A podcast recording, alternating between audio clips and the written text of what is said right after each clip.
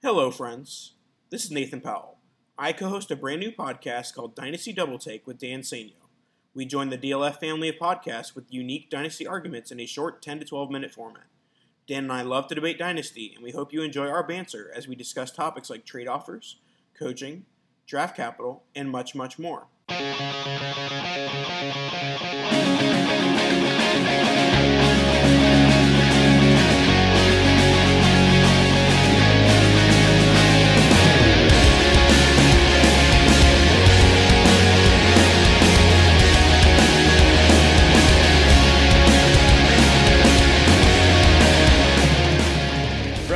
DynastyLeagueFootball.com and a DLF family of podcasts, that's James the Brain. Guys, I can't wait to talk about how the Browns found another way not to win a game. That's Travis the Beard. Hey guys, what's the difference between a snowman and a snow woman? Snowballs. Snowball. Yeah. Nah, he's, he's getting better, I gotta say. I am John. Why can't I quit you, Nick Foles Hogue? And this is a Superflex Super Show. The explosion of fantasy points as NFL teams lit up the scoreboard in week two, unearthed rising stars all over the fantasy landscape. Meanwhile, fantasy studs deal with injuries and get bogged down in lifeless offenses. And just as the who's who of the 2018 fantasy season starts to take shape, the Browns and Patriots make a trade that shakes things up. Lots of things to get to in this episode, full of roster loading action items. But let's start with This Week I Learned. And let's start with you, Travis. So this week I learned that I need to start going to open tryouts for NFL kickers. Well, I we- think I, I'm I'm only 28. I think I could probably still make it in the league if I train really hard for a year. What do you guys think? I think you've been on the mic twice now, and both times was a dad joke. I think that's uh that's pretty impressive. we had two for the I price do, of you know one what? today. If Gotta you could kick an do. extra point, you could probably make it. yeah. I could make it for your team. yeah, ouch. Ouch. Your team hasn't kicked an extra point yet, Travis. We have no, we have not because we haven't scored a touchdown. Ouch. Yep. Yeah, this week I learned that the New York Giants will be looking for a quarterback next offseason. I know a lot of Giant fans were uh, kind of all over the map with the Saquon Barkley pick um, because there was a lot of people who thought that maybe they should have taken a quarterback there. And how good would Sam Darnold look right now? Because that that team is struggling offensively to move the ball with the weapons they have. There should there's no excuse for for you know the the struggles that they've had so far. And I, I'm I'm placing a lot of it. I know the offensive line's been tough. Play calling hasn't been great, but I want to place a lot of this on Eli Manning. I think it's I think it's time for the Giants to look for answers at the quarterback position. So I think next off season, Giants are going to be looking to upgrade that position. This week I learned that Ryan Fitzpatrick is the best quarterback in Tampa Bay, and he still will be in week five. I don't think Jameis Winston has what it takes to to uh, supplant Ryan Fitzpatrick is the starting quarterback. I think that he's the second best quarterback in the NFL, isn't he? I, from a fantasy point standpoint, he's the best player in the NFL right now. From a real life standpoint, he's the best player in the NFL. Yeah. Yeah. I mean, as yeah. a person, he's as a person for sure. As a character, absolutely. He, he Uh, might be the best dressed as well. I love that guy. Yes. Anyways, yeah, dude, I think that I mean, if he doesn't suck, if if Tampa Bay wins this week, I think Jameis Winston has to ride the bench for a little while, Yeah. Yeah, I think so. at least a couple of games, right? Yeah, you would think. Until until he falls off the cliff again and and turns back into Ryan Fitzpatrick. I, Yep. I think Jameis has to ride the bench either way. I mean, look at this. They coming into the season, if you said Tampa Bay was going to be two and zero after going to New Orleans and then playing the Eagles, I I would have I would have said you were nuts. That would have been on That's a true. your nuts segment, and they are they are two and zero, and it's a lot of it has to do with Fitzpatrick's plays. So, uh, man, I I think he's earned that starting spot already. He's so fun to watch, man. He is just like playing schoolyard ball, just chucking that thing around. Yep. And this week they're at home and they get Pittsburgh coming in. Pittsburgh just lost at home against Kansas City, and on the road, Ben Roethlisberger is dreadful. This could easily be a three and zero start. And, And they just uh, gave up six touchdowns to Pat Mahomes. Yep, yep. so who's who's probably one B, if not just straight up number two to Ryan Fitzpatrick right at the moment. So yeah, I'm I'm interested to see what Ryan Fitzpatrick can do against that defense. Yeah, crazy man. All right, so the other thing I learned this week is the whole who else are they going to give the ball to argument for a player on a bad offense or for volume for a below average player is not a good argument at all. Uh, case in point, LeSean McCoy, David Johnson, Kelvin Benjamin, Allen Hurns, Peyton Barber. I like that one. Hmm, interesting. Yeah. Second thing I learned is that people lose their minds when a player changes teams mid-season, in season. It, it's just it. It can be any player for any reason, and if he changes teams, we all have to have a hot take about it within 30 minutes. Um, and and it it's it's ridiculous. Sometimes uh, it seems like everybody wants to be first to the you know, first to uh, to to get their their opinion out there, and um, it, it, you know, it's it's all we talk about for an entire day or two, or sometimes even an entire week. We're going to get to Josh Gordon a little bit later, so I won't I won't go too far into it, but um, but yeah, that uh, if, you uh, if if you haven't heard the news by now, you're probably living under a rock, and even then, you might have heard somebody walk by and talk about it. So it, it's it's insane how people lose their uh, lose their minds when a player switches teams in season. Yeah, it's pretty crazy. If it makes you feel better, James, I haven't sent one Josh Gordon tweet. Oh my goodness, that does make me feel a little bit better. Yeah, Are you proud of me? I, I actually am. Good job, Travis. Good job. I think I sent one for each of us. So yeah. we're Oh, good. okay. You're welcome. And then there's John. You John. always, you always have my back, John. uh, I try. And this week I learned that tight end is more streamable than ever. And uh, just to just to kind of put a fine point on this, Nick Boyle, Jesse James, Jack Doyle, and I guess Eric Ebron are all going to be not only startable but strong starts for me in week three. Meanwhile, Rob Gronkowski and Travis Kelce each have a tight end one overall game and a one catch game so far out of two. you're at this point you're kind of better off streaming tight end than even having one of the quote unquote elite guys. We'll talk more about some of these guys in a minute, I think.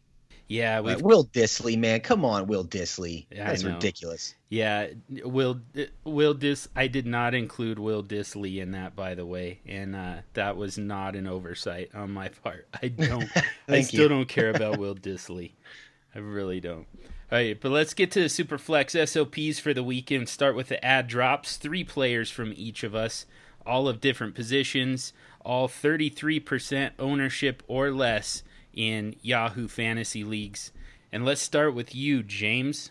Yeah, so I'm going to start out with a tight end, and I'm going to go with Christopher Herndon, the tight end for the New York Jets. And really, kind of an eye-opening thing for me was Christopher Herndon was targeted four times. He made a couple grabs for 30 yards, but he was definitely the tight end that they were looking to, to throw the ball to in New York. I think. I, I think after that game against Miami, where Sam Darnold struggled a little bit and he threw a couple interceptions, to get him to to use that safety valve when nothing's there, I think they're going to look to the tight end a little bit more. So Christopher Herndon's a guy um, coming out of Miami who um, is, you know, he's talented, but I, I didn't know that the opportunity was going to be there for him. And it looks like he's the tight end there that they're going to use more times than not. So I, I, I like Christopher Herndon. That's a guy that I would look to pick up. Um, he's he's owned in probably zero percent of these leagues. Um, because he's he's a name that kind of just emerged and just started showing some life, and I think I think that's a thing that's going to stick. Um, so I, I would look at uh, at adding Christopher Herndon at tight end. Uh, next is Richard Higgins, the wide receiver for the Browns. Obviously, with Josh Gordon on his way out, um, Antonio Callaway is a guy who is probably already owned in most leagues. He's probably a guy that people scooped up right away. If he isn't, that's a guy that I would look to. Um, but the the forgotten guy is probably Richard Higgins, and this is a guy who plays outside a lot when they move Callaway to the slot, and he, he does a really good job uh, outside of of you know, finding ways to get open, especially against zone coverage.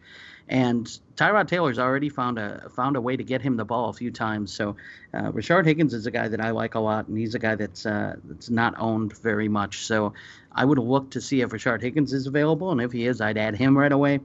And the last player I'm going to go with is Ito Smith, and Ito Smith you know his value is basically gauged to. I mean, there's two running backs with Devonta Freeman and with Tevin Coleman in Atlanta that already have values. So uh, how much value can Ito Smith have? Well, with Devonta Freeman out, Ito Smith is actually getting getting a little bit of a run, spelling Tevin Coleman, and he's looking pretty good doing it. Um, you know, this last game, he actually put up some decent numbers when he got the opportunity. So Ito Smith is a guy that you know I don't know how long you know. Um, uh, Devonta Freeman misses. It's said to be just you know maybe two to three weeks with that knee bruise, um, but you know he's he's been banged up before, you know concussion injuries that sort of thing, and now a knee injury. Never know, you know what's going to happen injury wise. But um, Ito Smith again, eh, nine carries for 46 yards against a, a pretty decent Carolina defense. So uh, while while uh, Atlanta was able to run the ball no matter who took it. Ito Smith showed a little something. I mean, he averaged over five yards a carry on his nine carries. So um, if he can get that, I think he's worth rostering. And um, you know, you never know. What if Tevin Coleman goes down next week? You know, you might have Ito Smith for a week of starting, and if he looks really good, you know, he might play himself into more of a role. So uh, those are the three guys I'd be looking at this week, guys. What do you think? Yeah, those are good ones. Um, everything kind of shifts in the backfield for the Falcons. I mean, when Devonta Freeman is healthy, obviously he's you know kind of a RB one, a low end RB one for fantasy purposes, and Tevin Coleman is still fantasy relevant. So when Freeman goes down, then Coleman kind of shifts into that RB one range, and Ito Smith becomes relevant. So and I mean it's just going to keep shifting like that. They're always going to use two of these guys at a time. So I'll give you a, my three guys here. First of all, is a quarterback, and uh, this is probably this is really only in a redraft league. Um, these quarterbacks are not available in dynasty leagues, but Baker Mayfield is only eight percent owned. In a superflex league, I'm going to guess it's a little more than that, but it's probably still under that 33% threshold that we're looking for. And I'm willing to put 10 to 15% fab on Baker Mayfield. Tyrod Taylor has not looked very good and now he loses Josh Gordon. We're kind of down to Jarvis Landry, David Njoku, the running backs. And then, you know, James, you just mentioned Rashard Higgins. I'm going to get to him a little bit later as well. But the all of a sudden, you know, it looked like there were going to be so many weapons on this offense and it's already dried up 2 weeks into the season. So, you know, the the usefulness of Tyrod Taylor is already starting to to wane a little bit. I'm looking for Baker Mayfield to get on the field uh, sooner rather than later. So this is a little bit of a premature pickup, but um, just to, I mean, you can still get him cheap. Like I said, 10 to 15% fab is kind of what I would throw on him at the moment. Um, and I would do it now before, you know, he actually takes over the starting job and uh, his his value shoots through the roof. So running back Corey Clement, who's 22% owned in Yahoo leagues, Jay Ajayi went down with an injury. It sounds like he probably makes it back sooner rather than later, but this is going to be an ongoing thing for the Eagles' backfield. And uh, Corey Clement is is going to take on a bigger and bigger workload as the season goes on. I think, um, just just by virtue of Jay Ajayi breaking down to the workload that's on him. So Corey Clement is probably going to be fairly expensive on your waivers, but he's worth it. At this point, I'd go up to forty percent, um, just to make sure that I that I get a guy who's going to be the most durable running back in that Philadelphia Eagles backfield. Uh, Carson Wentz comes back, which makes him even more valuable because all of a sudden he he takes on a bigger role in the passing game. And then wide receiver Dante Pettis, 21% owned. He's the deep threat in San Francisco right now. They missed on Josh Gordon, which means that uh, Dante Pettis keeps his job, keeps his role. I don't love rookie wide receivers in uh, redraft leagues, but Dante Pettis has the attention of Jimmy Garoppolo, and I don't think that it that that's going to change. Um, even with a healthy Marquise Goodwin, I think that Dante Pettis keeps the role that he's got. All right, I like those, except for the Corey Clement 40%. I don't think I can get on board with that. But you guys like him more than I do. Mm-hmm. Jay Ajayi came back in that game, though. I don't know that he's going to miss any time. Yeah, probably not. Yeah, I still think Corey Clement's the, the back to as far as pass catching goes. I I know they uh, the Eagles use Sproles a lot, but I don't know how much time Sproles is expected to miss. But Corey Clement showed really well in that role again. Um, so I think I think he's he the guy that I would I'd want to own as far as you know if if the Eagles are going to be playing from behind and they're going to need that pass catching back a lot. I, I think that that narrative kind of fits what I'd use Corey Clement for. Yeah, I mean, he probably will have a larger role. He did get six targets in week two, but Darren Sproles, like you said, missed that game. Um, I just don't know how much is there, and I, none of those guys are really that appealing, just because they straight up use a committee, even when all of their guys are healthy. So he will get a larger role. So I, I, I get that.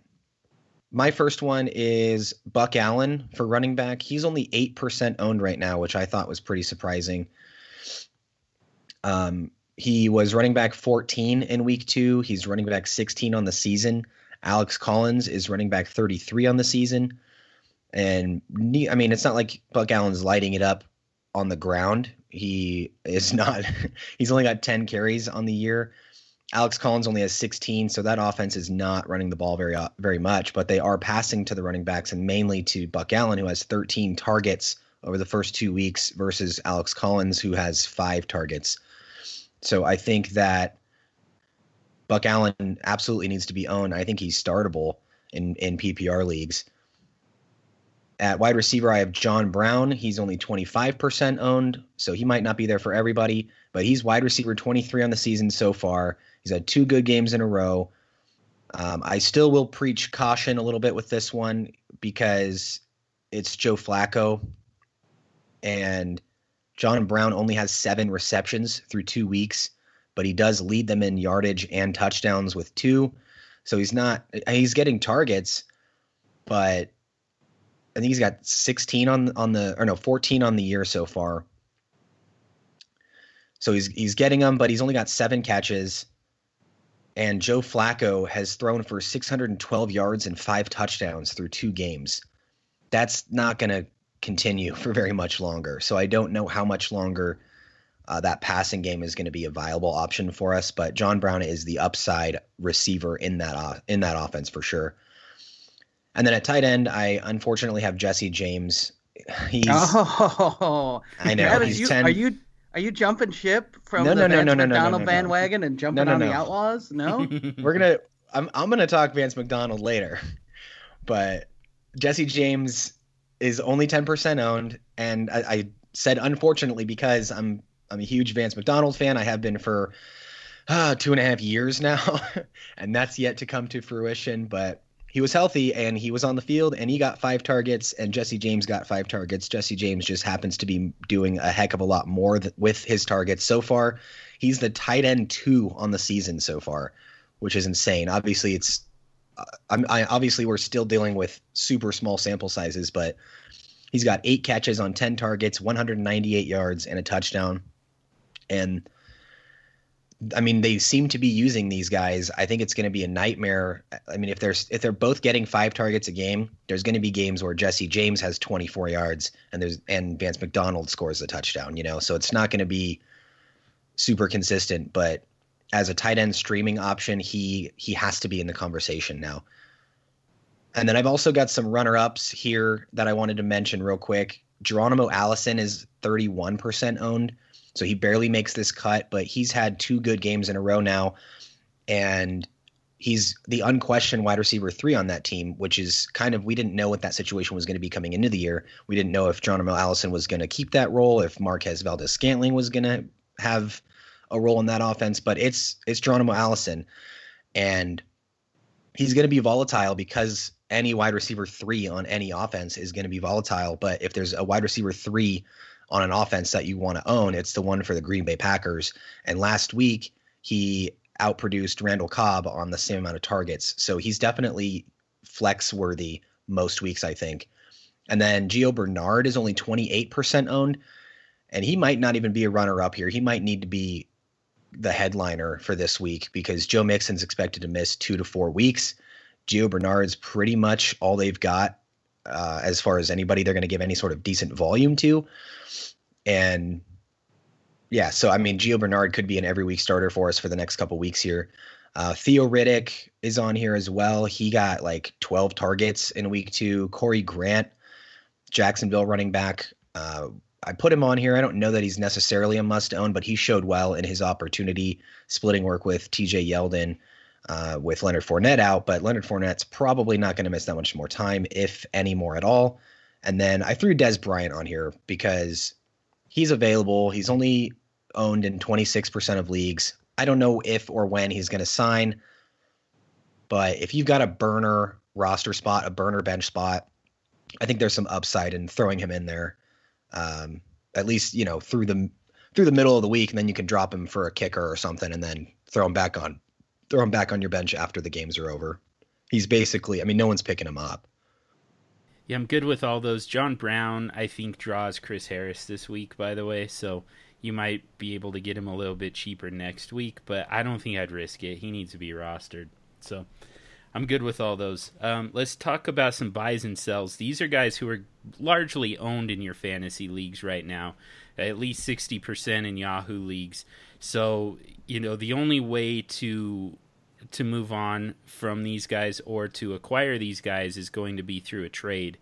Um, but these are some moves that uh, that we highly suggest making. And I'm going to start for you guys because so first of all, I want to sell Pat Mahomes, and I want to clarify something here.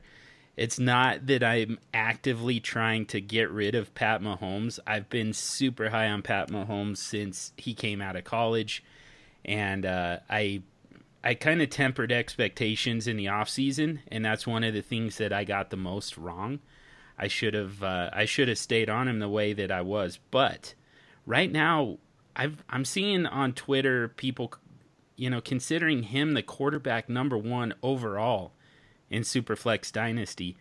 And uh, if that's the type of value that you can get for Pat Mahomes right now, I think you do it. I think you got to do it. We're already talking about Pat Mahomes in much more glowing context than we did Deshaun Watson last year when uh, Watson had actually a larger sample size than what we have right now for Pat Mahomes. So if that's the if that's the market for Pat Mahomes, I'm absolutely selling. And then the other guy that I would like to sell is Josh Gordon. Absolutely selling Josh Gordon now that he's a member of the New England Patriots. You you just instantly got a buy window for a guy who you've been you felt kind of stuck with th- through the first 2 weeks of the season He's going to a team that's not going to use him. They don't use their outside wide receivers. Even Brandin Cooks managed to be, he was wide receiver 15 last year, but he did that. He was a, a top 12 wide receiver five times in 2017, in a year where Julian Edelman was out for the entire season. And of those five times when he was a wide receiver one, three of them came when Chris Hogan was also injured. So a lot has to go right for them to even to even think about that outside wide receiver that Josh Gordon is going to play. And quite frankly, guys, Brandin Cooks is a better wide receiver right at right at this moment than Josh Gordon is. So I have zero expectations of Josh Gordon of Josh Gordon, and I'm selling him for absolutely anything, especially with how crazy people are going over him. And before I get uh, get into the buys, I want to give you guys a chance to respond to both of those because I know they're a little hot takey. Yeah, I, I think I'll start. I, I kind of like them both. I, I I mean, Patrick Mahomes is a guy who I'm buying into more and more and more every time I see him. But at, at the same, you know, in the, in the same breath, I'll say that if he is being valued as the QB one in a super flex league, what you can get a small fortune for him. And I think at this point, you know, seeing the sample size that we've seen, I think I think there's only there's only room for regression. He's not going to throw 10 touchdowns every two games, right? So I, I think that you know, you you can you can probably sell him for a small fortune and you probably get it. So I'm I'm on board with that. And yeah, Josh Gordon, I don't I don't see him coming in and automatically just clicking with Tom Brady and having the chemistry that New England receivers need to have with Brady, um, you know, to to be an immediate impact guy. And so I, I would definitely look to sell him too. I think a lot of people are going going crazy over the landing spot, and I'm not as bought in with it as everyone else seems to be. So we'll we'll kind of see. But I, yeah, I'd, I'd be selling him as well. So I I think I agree with both of them.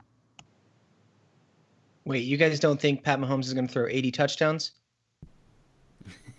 he, he still might, but This is the first I've heard of this. I'm I'm okay with it. I mean, it's fun to. I have him in w- in I have him in two dynasty leagues, and I'm enjoying the hell out of it right now.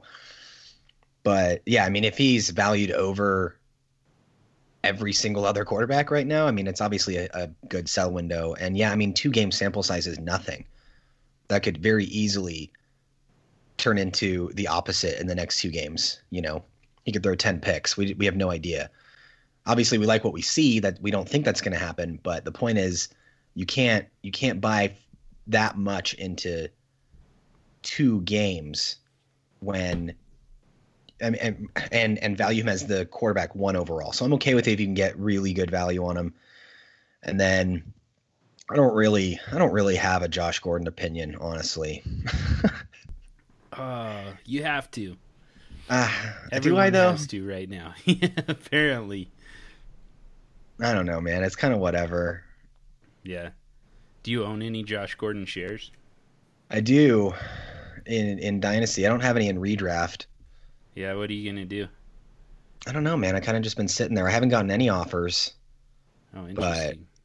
I also haven't gone out and said, "Hey, Josh Gordon's available," or I haven't I haven't updated the trade bait or anything. But you'd think, I don't know. I mean, that's the that's the reasoning here, right? Is like, oh, he gets a value bump and a and there's a sell window because he's going to New England. Hmm. But I don't know. I mean, I haven't seen any any action on him at all. Hmm. Okay. Maybe it's the vocal minority on uh, on Twitter um, falling all over themselves to acquire Josh Gordon. So maybe that one's not nearly as much of a hot take as I thought. But I'll give you guys a couple buys as well. Julian Edelman is coming back from suspension in two more weeks. Uh, he's got two more weeks to serve the suspension, and then he comes back. And that is the wide receiver to own in New England.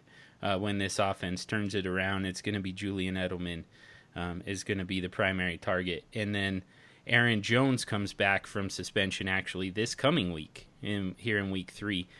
And the the other running backs in Green Bay have done absolutely nothing to separate themselves and to uh, establish themselves um, is uh, is is somebody who's going to uh, to keep Aaron Jones out of off of the field. So um, Aaron Jones might not come back right away and and serve a large purpose, but I mean he's the most talented back out of the entire group. It's just a matter of time before he takes this over. Jamaal Williams had it had an opportunity here, and unfortunately, he ran into two very good defenses. Um, but the reality is, he just again he hasn't separated himself. So, uh, pick up Aaron Jones, buy him cheap while you still can before he comes back from suspension. See, that's interesting. I, I definitely think now's the time to buy Julian Edelman because, especially you know if if you know the fantasy owner that has him rostered is struggling a little bit, you know, out of the gates here, now might be the time because you know he might not be able to afford to wait for Edelman to come back. Uh, so I, I I love that call, John. But boy, Aaron Jones. I mean, if I'm in a if I'm a fantasy owner and I have Aaron Jones rostered, and I waited the first two weeks for him, I'm not dealing him week three. You know, not when I know now's the time when he comes back. I had to sit on him for two weeks. Man, I'm I'm asking a premium for him now at this point, just because I waited those two weeks. I kind of paid that piper of you know not being able to use him for two weeks and kept him rostered. I don't think now's the time that I'm dealing him low. So um, it'll be interesting to see if if if you can get him low um, at this point. But um, I don't know that I'd be um, if, I if I was an Aaron Jones owner. I don't know that after sitting on him for the first two weeks, I'd be willing to deal him low at this point. Yeah, that's totally fair. I mean, I think that I'd w- be willing to buy him a little bit high at this point.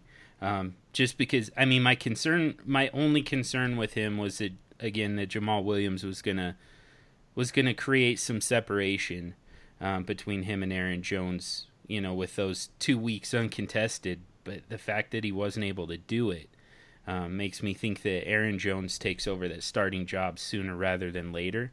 And that makes it worth it to me to, to pay a little bit of a premium to get him. But let's go to you, Travis, for your sell buys and sells. All right, so my first sell is Chris Hogan, and I actually I wrote this one in here before the Josh Gordon trade, so I think he was a sell before Gordon came in. It might be a little bit harder now to sell Chris Hogan, um, with everybody knowing that Josh Gordon's going to come in there and thinking they're going to take away from that he's going to take away from Chris Hogan.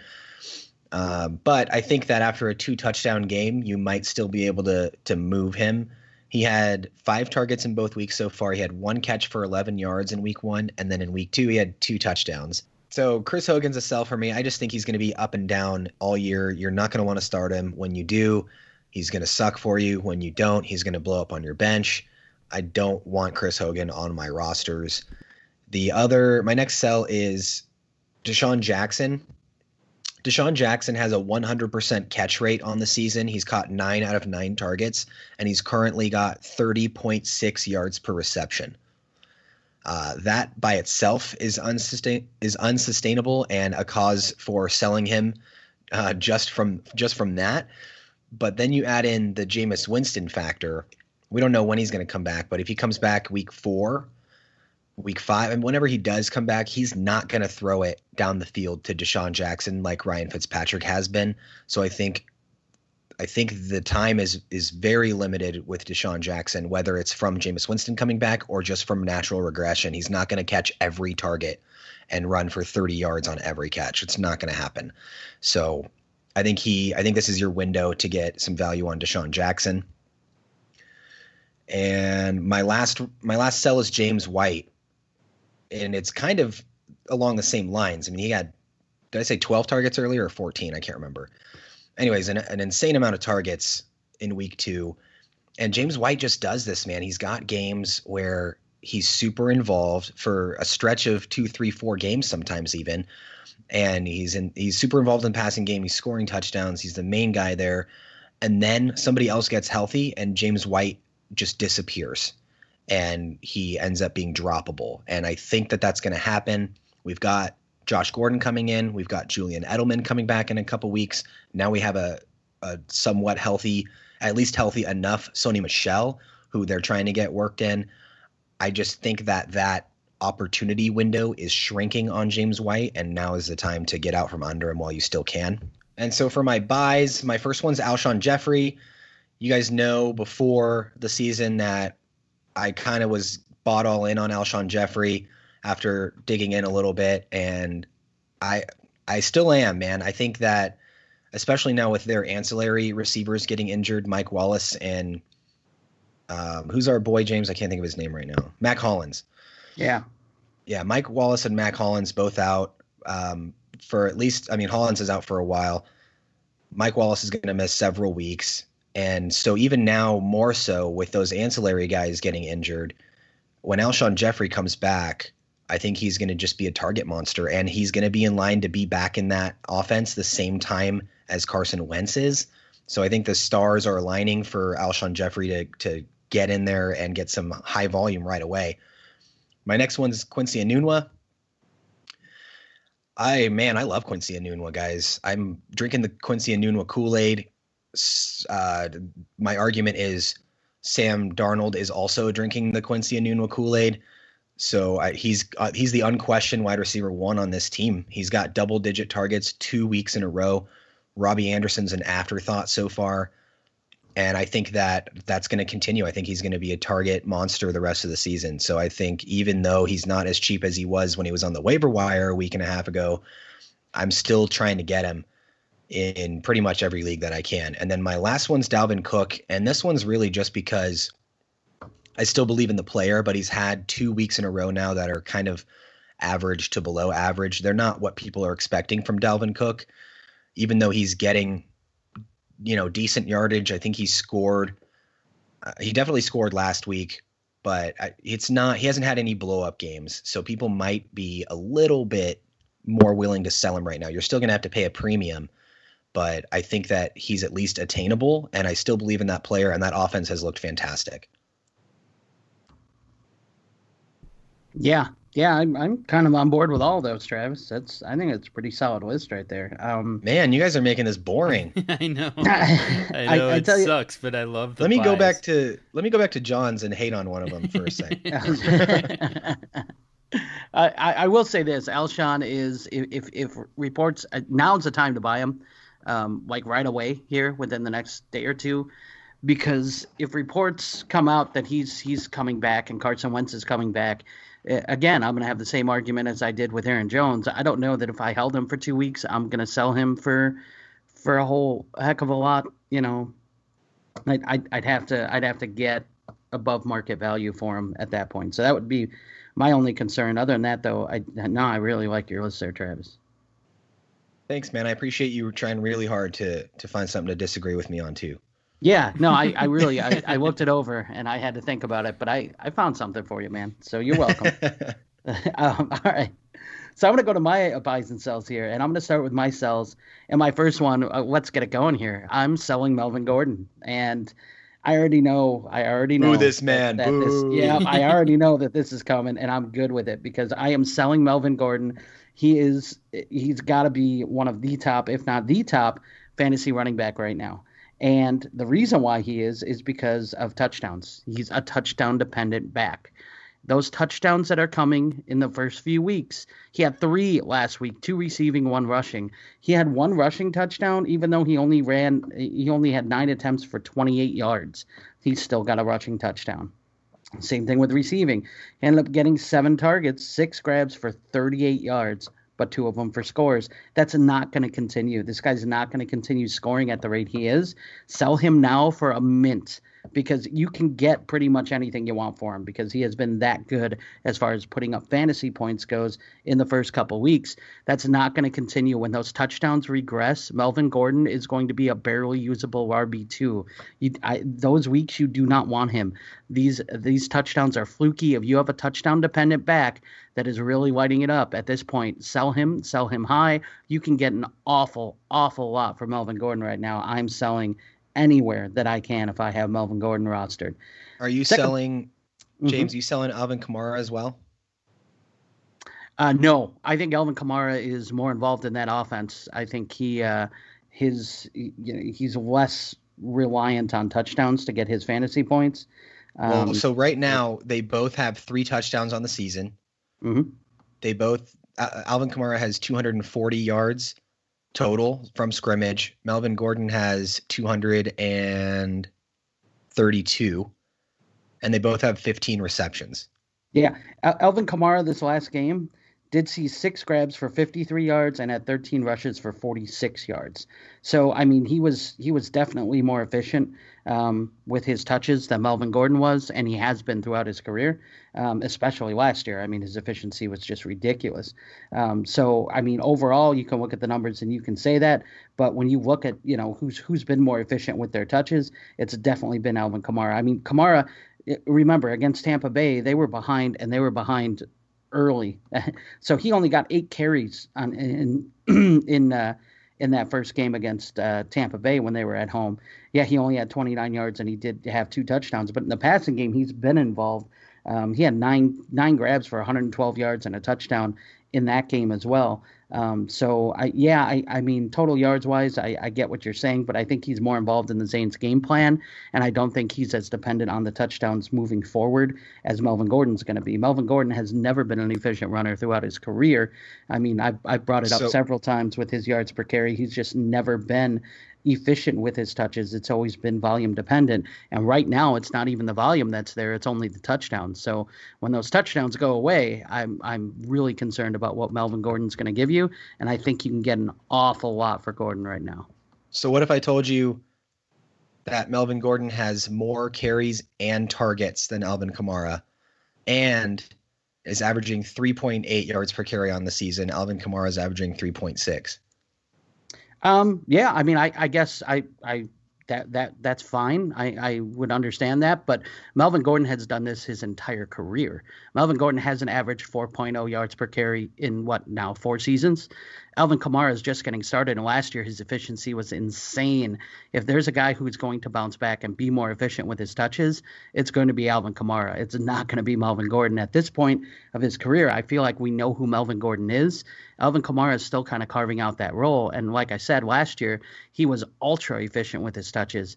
Um, so we kind of knew some regression was coming, and I think that th- this is going to to average to a means that's a little bit closer to you know to to four four point two yards per ca- uh, per carry, as opposed to Melvin Gordon, who I mean we know who he is. We've seen it throughout his career.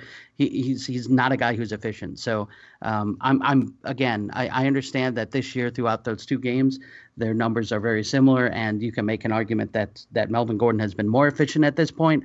But I think overall, if you look at an overall career trajectory, you can tell that what Melvin Gordon has been whereas Alvin Kamara is still kind of hashing that role out. And if anything, like I said, you know, last year he was he was even more efficient than than you would think. So um, I'm not too worried about Alvin Kamara and his efficiency. I think that'll even out a little bit. Um, but I, I am worried about Melvin Gordon, not just this year, but also moving forward. I feel like this is, uh, especially in dynasty leagues, I feel like this is a trend. You know, we've seen it more than once we kind of know who Melvin Gordon is. So um, I'm not concerned with Alvin Kamara. I think he's I think he'll bounce back and he'll be he'll end up being more efficient. He's a big part of that uh, that attack, and um, I, I I'm not as concerned with Alvin Kamara as I am with Melvin Gordon. So I'm, i would definitely sell Melvin Gordon just because I feel like I know, again, I know who he is. He's proven that throughout his career. We'll agree to disagree on that one. Okay. All right. Well, I, I figured I figured that that was going to happen, but hey, um, the second guy I'm selling is Marvin Jones, and that's based on well, Kenny Golladay. I, I I've been tooting his horn for a while, and he's had two weeks now where he looks like he is the best wide receiver in Detroit. And when you watched last week, I, I think maybe I'm wrong, but I think Detroit's plan was to start phasing out Golden Tate, and I think they they kind of realized that Golden Tate is too good for them to phase out. So all three of these receivers have been involved and have been um, have been you know fantasy relevant. I just don't know that the game script is going to continue where Detroit's always going to be behind. Uh, they looked a lot better against San Francisco, especially in the second half. They were in that game. They only lost by three. They put up 27 points. I feel like Detroit's going to find it here. And when they are ahead, you're going to see a lot of Kerryon Johnson. And I don't think that three wide receivers are going to be fantasy relevant. The one that I think is on the outside looking in, again, is Marvin Jones. So I'm selling Marvin Jones now while he's still involved in that passing game a little bit. He's still catching some touchdowns. I, would sell him now while I still can, while he still has that value, because I'm I'd be concerned that he's the guy on the outside looking in. Um, you know, I, I almost have the opposite argument as I do with Melvin Gordon. He was ultra efficient, uh, but he relies on that efficiency so much that if he doesn't uh, remain efficient, if if his targets even go down, you know, an average of one a game, he's really going to feel it because you know that that when you're averaging almost 15 yards per catch, you know that's that's a lot of production that you're going to be losing just from losing that one target. So um, Marvin Jones is a guy I'd be looking to move while he still has value. Next guy is and and and this one hurts. This this is this is my uh, John. You had Patrick Mahomes on yours. I have Ryan Fitzpatrick on mine, and again, this is a guy who I root for, and it would be so difficult for me to move him because I like him so much. But at this point, I mean, his value is so so high right now. I'm looking at the guy who the owner who has Jameis Winston rostered, and I'm I'm looking for some some primo compensation back for Ryan Fitzpatrick. And I think now's the time to move him. His value is really, really high. And I don't think that if you if you have him rostered, you are planning on using him for the majority of the year anyhow. So I think now's the time where I would try to move him to that that owner who has Jameis Winston. If if you're not that guy and somebody else has him rostered, I think you can get a, a, a really, really nice, um, you know, a nice amount back in a trade for a guy that you probably picked up off the waiver wire or, you know, drafted in the very late rounds of your draft. So that would be another guy I'd look to to sell. Um, real quick, I'm going to go through my buys here. Uh, David Johnson's a guy I'm buying, and again, I know he's a big name. I know it's only been two weeks, but a lot of people are really concerned with Arizona's offense. Hey, I'm included in that. However, I'm buying in David Johnson's talent. I think eventually Arizona realizes that, hey, look, we have to get our best player involved early and often. Um, and while I love Larry Fitzgerald, I think David Johnson's the guy who can do a little bit of everything. He can run the ball, he can catch the ball, he's good at blitz pickup. That's a guy you got to get involved more in, in that game uh, and more more in the game plan. So i would buy David Johnson now low. Um, I'd buy David Johnson with an eggplant emoji, guys. That's how how happy I'd be to buy him low. Um, you I can't believe you put that, that in there. I can't believe you put that in there, you pervert. Yeah, that was me. Um, the next guy I'm buying low, the next guy I'm buying low is David Njoku, and he has not been good the first couple weeks. I mean, it's it's his numbers have been uh, really really down, and he's a guy that I think a lot of people rostered with a, a had that high ceiling in mind with him, and he hasn't he hasn't performed that way to this point of the season. So I think a lot of people are either ready to cut him or ready to deal him for next to nothing. I think I'd grab him now. With Josh Gordon leaving, I think now the now's the time where Cleveland's going to have to focus on who their playmakers are and getting them the ball. David Njoku is a guy who can be that. I think they they've had a couple tough matchups against tight ends. I think that changes this week against the Jets and uh, I think I would try to buy him before the Thursday games here. So if somebody's selling him or somebody's willing to get rid of him, I, I you know, I'd shoot an offer out there and just try to lowball and try to get him because a lot of people are really down on him right now. And if they weren't, they're not planning on using him going forward for the most part. They'll probably take more more than uh, less than you would think. So uh, the last guy I'm going to say is, and this one's tough, so I'm just going to gloss over it. Um, I I would buy Ryan Tannehill right now and that passing game is really interesting because they don't really have a go-to guy, but he's spreading the ball around all over. He's actually looking really good the first couple weeks, and uh, it's it's this is a make or break year for Ryan Tannehill. You know, this uh, this is it for him. So feel like he's he's responding to the pressure pretty well, and he looks good. I, I wouldn't buy him uh, for for a ton, but I, I think you could probably get him still pretty cheap. There's a lot of people that still don't believe in him, and you know, in a super flex league, if you're looking for a low end QB two, or you know, you, you you had a quarterback go down, or you have Jameis Winston, something like that, Ryan Tannehill might not be a bad option for you to get. You might not have to pay a premium for him, and he's been playing pretty well. So I think that's a guy I would buy. Yeah, I got to give you credit where credit's due, James, on the Marvin Jones being the odd man out call. Uh, it appears as though he is the wide receiver three on that team. Yeah, well, pretty, thank you. Pretty crazy. Yeah, that that seems seems to be the the way it went. And you know, last year this guy was a thousand yard receiver, and it's just it's insane to think of of you know that guy falling off the map uh, that that much. But uh, it, I, I think I think that's the way it's going too, Travis, and that's why I think at this point because they've had three wide receivers that have been fantasy relevant, you can still get something for them. But man, I wouldn't feel good about rostering them and starting them, you know, moving forward. Yeah, it looks like the Kenny Golladay hype might be for real. So far, it's only been two weeks, but so far, I think yep. he looks like the best receiver there. Yeah. Yeah. The the only one. Ryan Tannehill sucks. Sorry. Still of. Sorry, I have. Sometimes uh, I have uh, football Tourette's. huh, that's an unfortunate affliction for a fantasy football podcast. um, so a couple things here. First of all, I I like the idea of us ranking these with emojis. Um, the uh, the ones that are yeah.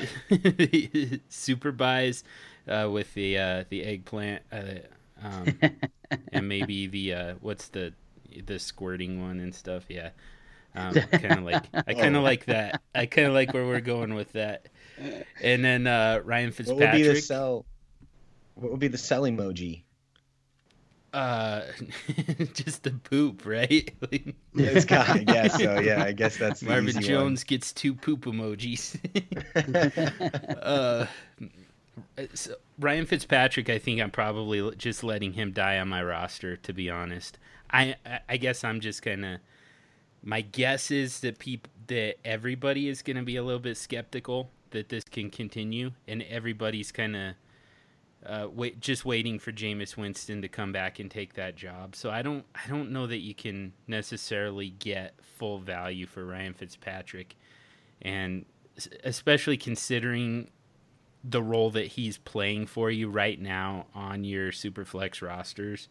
I think I'm probably just gonna hold, but um, most of these I'm, I'm. What do you? Are you guys change? Does that change in dynasty versus redraft for Ryan's Ryan Fitzpatrick specifically? I don't think so. I mean, I I, I could definitely kind of like. Man, if I can get if I can get something for Fitzpatrick in Dynasty, I might I might have to do that, man. Possibly. It, I mean, it kind of depends on on. you're gonna hate this roster construction because I mean, if you're if you're waiting on Marcus Mariota or Jameis Winston or you know one of these rookies to take over like Baker uh, or Rosen, then I don't know. I, I don't know why you wouldn't just you know keep rolling with Fitzpatrick and and see what happens and see how long it lasts. I I don't I, I just don't yeah. know that you can really get that much. But like James said, I mean, I could definitely see floating some offers to the to the Winston owner. Um, but yeah, I think at the end of the day, regardless, uh, especially in Dynasty, I think I'm probably letting Fitzpatrick die on my roster. Um, but I'm probably doing it in redraft too.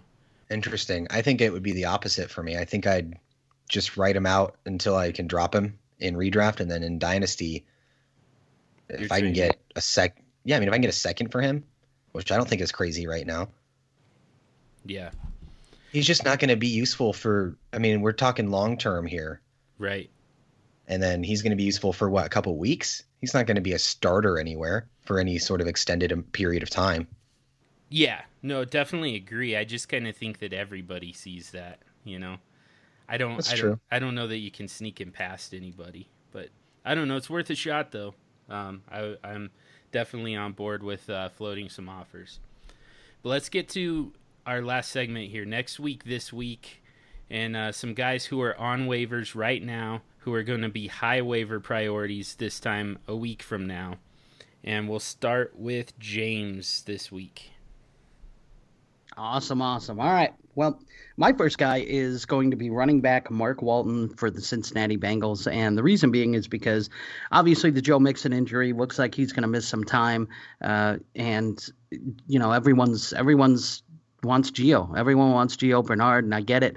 But let's not forget look, Jeremy Hill was brought in because Gio Bernard wasn't seen as an every down back he he's kind of a guy who can split carries, and that's kind of his his role. And then when Jeremy Hill left, it was because Joe Mixon was there, and Joe Mixon's now that guy. So I don't think that the Cincinnati Bengals want Gio Bernard to carry the load, even just for a few games.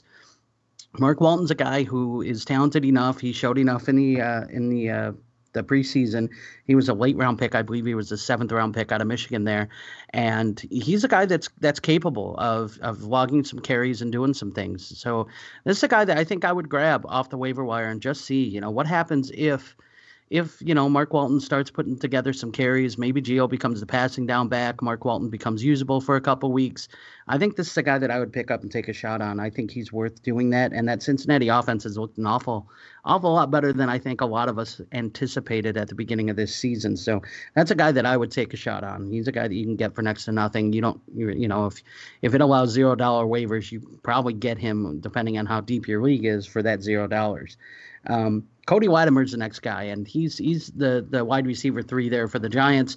Week one, he was he, he wasn't used, he wasn't thrown to, and then in week two, Eli finally late in the game started throwing to him. He made a big catch, then followed that up, you know, the very next play with another nice reception. It seems like with this Giants offense, we get lost in the big names with Saquon Barkley, Odell Beckham. Evan Engram, Sterling Shepard, but it's the guy that you wouldn't think of. The Cody Latimer is the guy who's actually putting up some decent numbers. So Cody Latimer is a guy that I think I would I would take a shot on. I might add him and uh, just kind of kind of see what happens over the next couple weeks with this Giants offense because uh, right now they they don't look great and the one thing that is working is Cody Latimer. So that might be something they go to more times than not. And the last guy I'm going to go to is Richie James. And look, this is a rookie wide receiver for the San Francisco 49ers. Um, I think you know Dante Pettis has really you know he he's he's got the opportunity right now with with the Goodwin injury. Um, you know, so I, I, you know, I and I totally see that, but I think Richie James is going to carve out a role here pretty quick. Um, he's he's a talented wide receiver. He led the the team in receiving pretty much every game in the preseason. I mean, he looked really really good for a long time there. Um, in the preseason, and he's you know if he wasn't injured in college, he probably would have been a higher draft pick.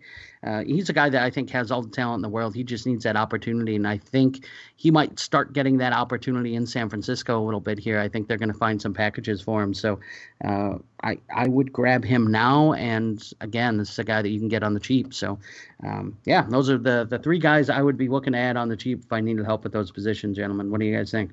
I can dig it for Mark Walton.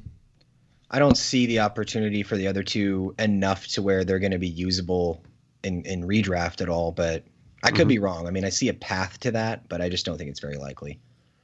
But I mean, we're digging deep here. That's the whole point of this exercise. So I'm on. I can mm-hmm. get on board with it. Yeah, totally, totally agree. Um, before I get to my three, I want to start with Marcus Murphy actually because I gave him out last week as uh, next week, this week guy, and I stand by that. I think he's an ad this week. It's a good one. Still, yeah. Uh, so first of all, um, LeSean McCoy is is likely to miss this coming game um, with the the with the cracked ribs or with the rib injury. And even when he, if and when he does come back and play, it is really hard to handle a full workload with a rib injury. It's going to take some time for that to to recover, anyways, and and it's going to to limit McCoy's workload. I mean, it makes it really hard to breathe. So you know, it limits the number of touches that you can that you can take because uh, you know once you're out of breath, it starts to really hurt. so Marcus Murphy's going to take on more of a workload for the Bills, uh, anyways. And then, um, and I mean, I've been saying since the off season that I think that LeSean McCoy is kind of on his last legs, anyways and uh, this is ultimately going to turn into Marcus Murphy's backfield. But for the moment, just based on the timeshare. Um, but I don't. I didn't want to go back to the well for a second week in a row. So go ahead and add Marcus Murphy now. He's going to be a high waiver priority sooner rather than later. But here's three fresh ones for you guys. First of all, Rashard Higgins. James already talked about him as an ad, and I think we're kind of saying the same thing here. Um, James is saying that Rashard Higgins is a plug and play this coming week. And I'm saying that Rashard Higgins is going to be a high waiver priority next week. And uh, I, I, mean, they, they take, in both cases, he takes the same path. Um, Brandon Zylstra for of the Minnesota Vikings. I don't know how you continue to throw the ball to Laquan, Laquan Treadwell at this point. He had six targets. He only caught two of them. One was for a touchdown, but not only was he dropping the ball, the ball was bouncing off his stupid hands into an interception. You can't have that. So I don't see Laquan Treadwell even being able to get on the field anymore. The problem is the Vikings have to have somebody else, um, you know, in order to to be able to keep moving Thielen and Diggs around the formation the way they'd like to. I think Brandon Zylstra is probably the next man up. Um, and that's just my guess, but I think that you see an opportunity for Brandon Zylstra here. And then Wendell Small Wendell Smallwood, um, just by virtue of Jay Ajayi starting to uh, starting starting to break down a little bit, starting to um, see some injuries starting to pile up a little bit, and uh, again, that Eagles backfield starts to turn into a committee, and I think that Wendell Smallwood becomes relevant at least in PPR leagues and uh, starts to see some catches and maybe even some carries um, as they uh, as they try and spell Jay Ajayi from time to time. Nice, nice. I like that. Well, we'll uh, you know if Zylstra gets an opportunity, I guess we'll see if he has what did you call it? Uh, stupid hands like Treadwell. We'll, we'll, we'll get to see if, Stupid. if his hands are stupid or not. I love it. but the, I, I really like the Wendell Smallwood call here, John. Um, it's uh, it's really interesting. Not only, like you said, is Jay Ajayi wearing down a little bit, but so is Darren Sproles. You know, diminutive guy who uh, who you know throughout his career was surprisingly durable. You know, lately uh, over the past couple years has has started to sh- to show some wear and tear and started to get hurt an awful lot. And without that, it was Wendell Smallwood and uh, Corey Clement for a short time before Ajayi came back. So Wendell Smallwood's a guy that you know could see opportunity just based on you know what's what else the Eagles have that's healthy and usable in that backfield. So I like that. I think that's a really good call. the uh, circle eggplant jerk continues. yeah. Um, so my my first one for next week this week is wow. Yeah. So I'm I'm gonna go with DJ Moore. Nice. Um, so I just think that there's an opportunity here, um, especially now with Greg Olsen out and the team's talking about how they need to get him more involved. Obviously, because reporters are asking about him now, especially after that one catch for 51 yards and a touchdown that he had this last week. Um, but they they it's not like they have an insane amount of weapons blocking him from production. And if he gets if he starts working in and getting five six targets a game, he could be valuable for us for sure. And then kind of the same thing with Courtland Sutton, but this one's more of I really really did not like what I saw from Demaryius Thomas in week 2. John, maybe you can shed some light here for me, but he he was bad. He, he was bad.